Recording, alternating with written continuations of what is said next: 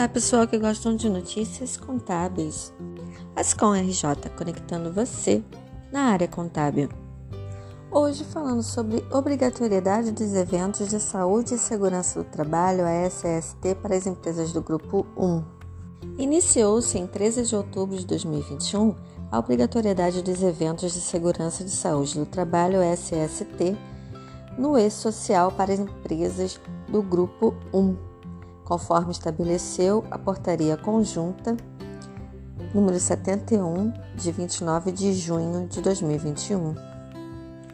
Empresas com faturamento acima de 78 milhões passaram a transmitir os eventos de SST para o e-social.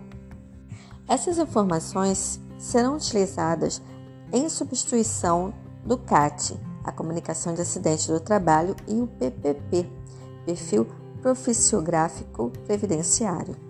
Neste grupo de eventos estão o S2210, que é a comunicação de acidente de trabalho, o S2220, que é o monitoramento da saúde do trabalhador, e S2240, condições ambientais do trabalho, agentes nocivos. Agora vamos conhecer cada um deles. O evento S2240, o E-Social vai ser o canal de emissão da CAT para os empregadores e contribuintes obrigados, sendo que os demais legitimados à emissão da CAT continuarão fazendo a comunicação utilizando o atual sistema, denominado CAT Web, não sendo mais possível o protocolo do formato é, meio físico nas agências da Previdência Social. Sendo assim, desde 13 de outubro de 2021, para as empresas do Grupo 1, a informação é encaminhada pelo e-social. Tudo conforme dispõe a portaria número 4334 de 2021, CEPRT.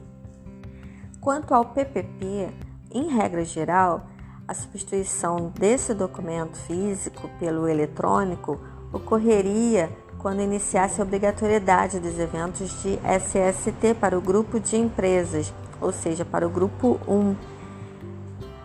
Embora o grupo 1 esteja obrigado ao envio das informações de SST, que foi a partir do dia 13 de outubro de 2021, a substituição do meio físico para o eletrônico somente ocorrerá em 3 de janeiro de 2022, conforme dispõe a portaria MTP número 313 de 2021, ou seja, haverá período em que, embora a informação seja encaminhada ao e-social, o PPP ainda deva ser enviado em meio físico, sendo que o PPP eletrônico somente registrará as informações de exposição do segurado a partir de 3 de janeiro de 2022.